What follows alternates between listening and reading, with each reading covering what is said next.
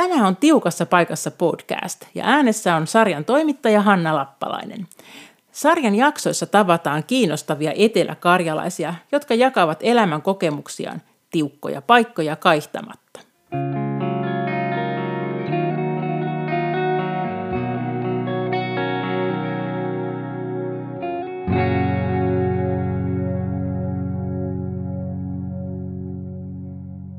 Mihin turvata, kun elämässä tulee eteen kipeitä menetyksiä? Miten koetukset muovaavat suhdetta muihin ihmisiin ja Jumalaan? Muun muassa näitä kysymyksiä pohtii tässä jaksossa Sari Hiekkavirta. Sari kertoo myös mielenkiintoisesta työhistoriastaan ja ystävien merkityksestä. Tänään on tässä oikein tämmöinen lämmin kesäpäivä. Oikeastaan aika säälikin olla sisällä, eikö vaan? Mutta siis mulla on kuitenkin ilo pitää nyt vieraana mun oikein hyvää ystävää Sari Hiekkavirtaa. Ja koska sä et ole, Sari, kaikille varmaan hirveän tuttu, niin mä vähän kyselisin sulta, että sä oot asunut nyt täällä Lappeenrannassa jo semmoisen yli 30 vuotta, mutta et ole täältä lähtöisin. Mistä päin sä oot muuttanut tänne? Mä oon kotoisin Saarijärveltä, Keski-Suomesta. No niin, eli Saarijärvi on sun kotipaikka. Ja minkälaisessa perheessä sä oot kasvanut siellä? No mulla on yksi vanhempi, 5 vuotta vanhempi veli.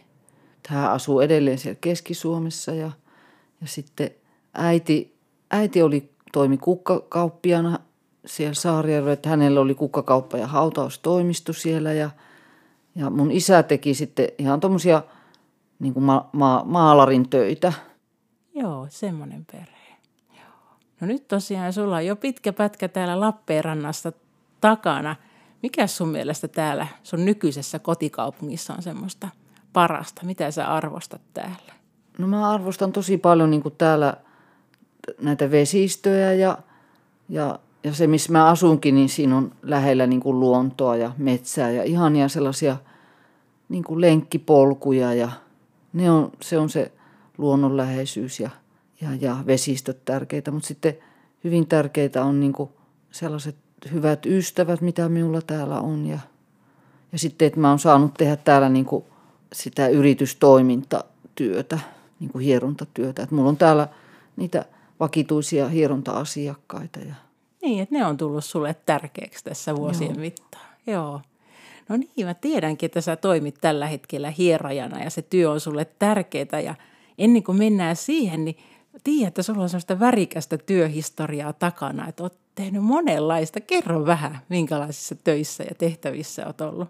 No mä oon ollut niin todella monenlaissa, että esimerkiksi mä oon ollut niin kuin hoitoalalla, että on ihan 6 eri sairaalassa ollut töissä aikoinaan. Ja sitten mä oon ollut aika monessa avustajan tehtävissä, että koulunkäyntiavustajana, kotiavustajana ja henkilökohtaisena avustajana ja näkövammaisten avustajana. Sitten lisäksi Kipputsilla Israelissa töissä ja tuolla luontaisparantolassa Piikkiössä tarjoilijana ja sitten ensimmäinen työpaikka oli silloin nuorena siellä äidin kukkakaupassa, oli myymässä kukkia. Sieltä lähti liikkeelle. Kuulostaa kuitenkin silleen, että näissä on niin kuin yhteistä semmoinen asiakaspalvelutyö ja ihan erikoisesti hoitotyö. Onko se semmoinen, joka on oikein sun sydämen asia? On, se hoitotyö on kyllä, joo. No, mutta miten sä päädyit sitten nimenomaan niin kuin hierojaksi?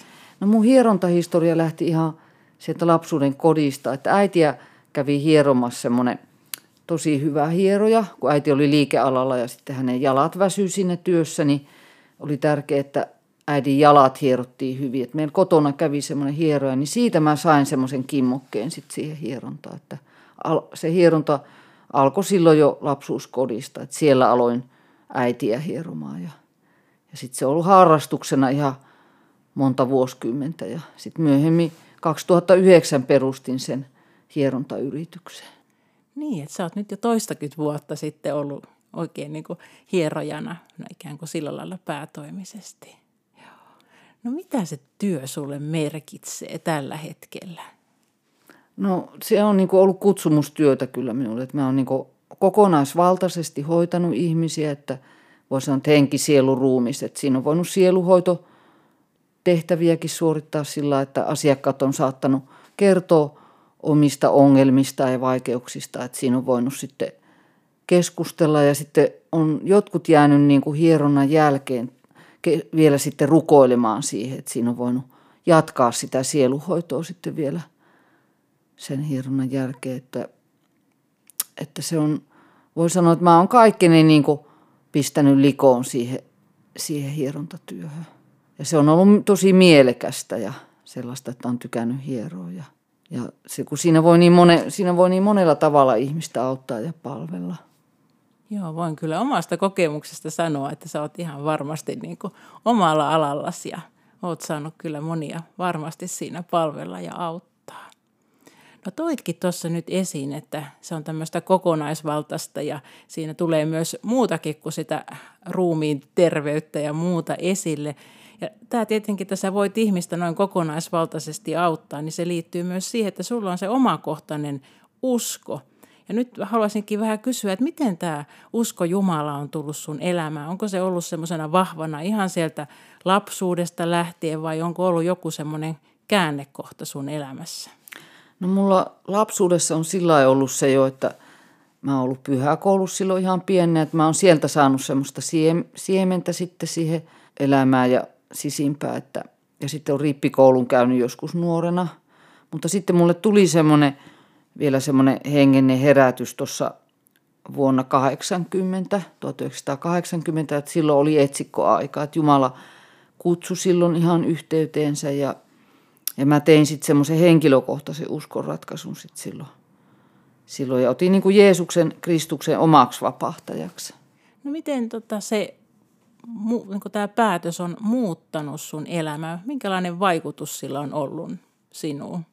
No sillä on ollut tosi semmoinen iso vaikutus ja tosi hyvä vaikutus, että Jeesus Kristus on antanut minulle niin kuin sisäisen rauhan ja vapauden ja myös sitten semmoisen halun auttaa niin kuin toisia ihmisiä. Millä tavalla se, sulla on tietysti tuossa hierontatyössä sä oot auttanut ihmisiä, onko sulla ollut muitakin tämmöisiä auttamistehtäviä? No mä oon tehnyt semmoista vapaaehtoista auttamistyötä sitten vapaa-aikana myös sitten, että on niin kuin semmoista henkistä tukemista. Se on tosi tärkeää. No usko on tuonut sulle paljon hyviä asioita, mutta se ei tarkoita sitä, että vaikka me ollaan uskossa Jeesukseen, niin että meidän elämä olisi aina helppoa. Ja sunkin elämässä on ollut monia semmoisia hyvin kipeitä ja raskaita menetyksiä. Miten sä oot selvinnyt näistä? No voisi sanoa, että se luottamus Jumalaa on niin kuin ollut tosi iso tekijä siinä, että mä oon niin kuin pannut ihan... Niissä vaikeuksissa ihan täyden luottamuksen Jumalaa. Ja sitten on ollut se Jumalan sana, mistä mä oon löytänyt sitten tukea myös tosi paljon. Raamatun kaikki opetukset ja sitten ihania ystäviä on ollut tukemassa. Ja sitten myös semmoisia vahvoja esirukoilijoita, jotka on rukouksin tukenut. Mutta myös, että mä oon itse, kun on ollut tolleen vaikeita, niin on erityisesti... panostanut siihen itteni hoitamiseen, että mä oon hoitanut itteni liikunnalla ja semmoisella terveellisellä ravinnolla ja myös paastoilla ja pyrkinyt niin kuin noista stressistäkin vapautumaan sitten rentoutumisella.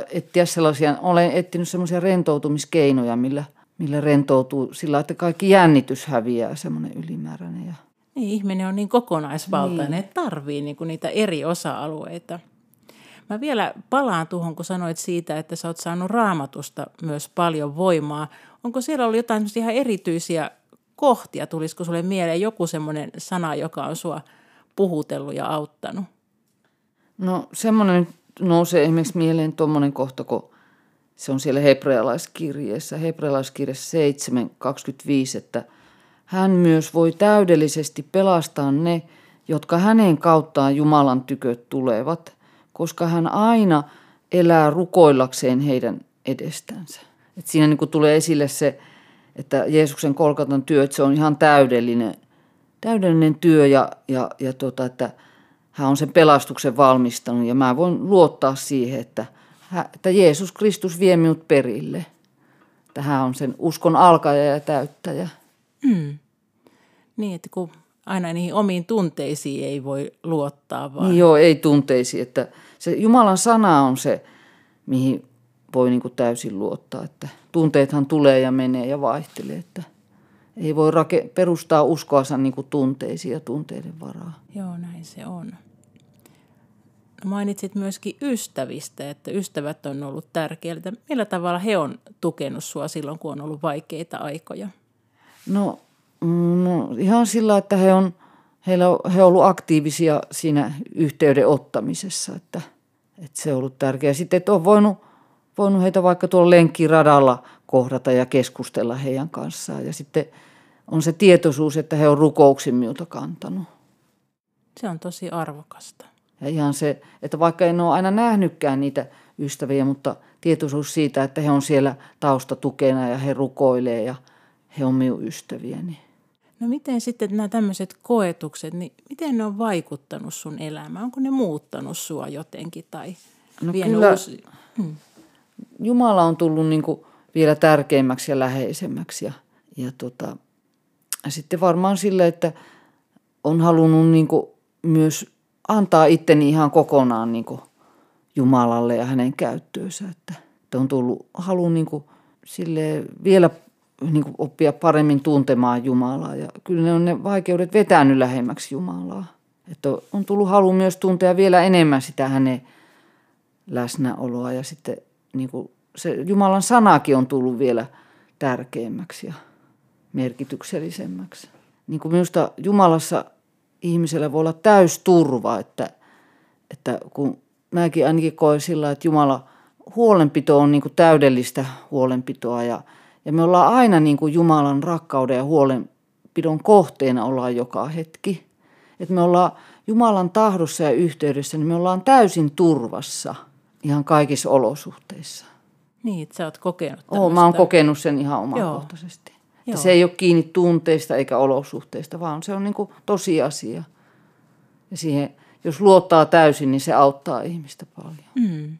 Onko nämä muuttanut sun suhdetta toisiin ihmisiin? Ajatteleeko sä, että näetkö sä ihmiset nyt niin kuin eri tavalla kuin?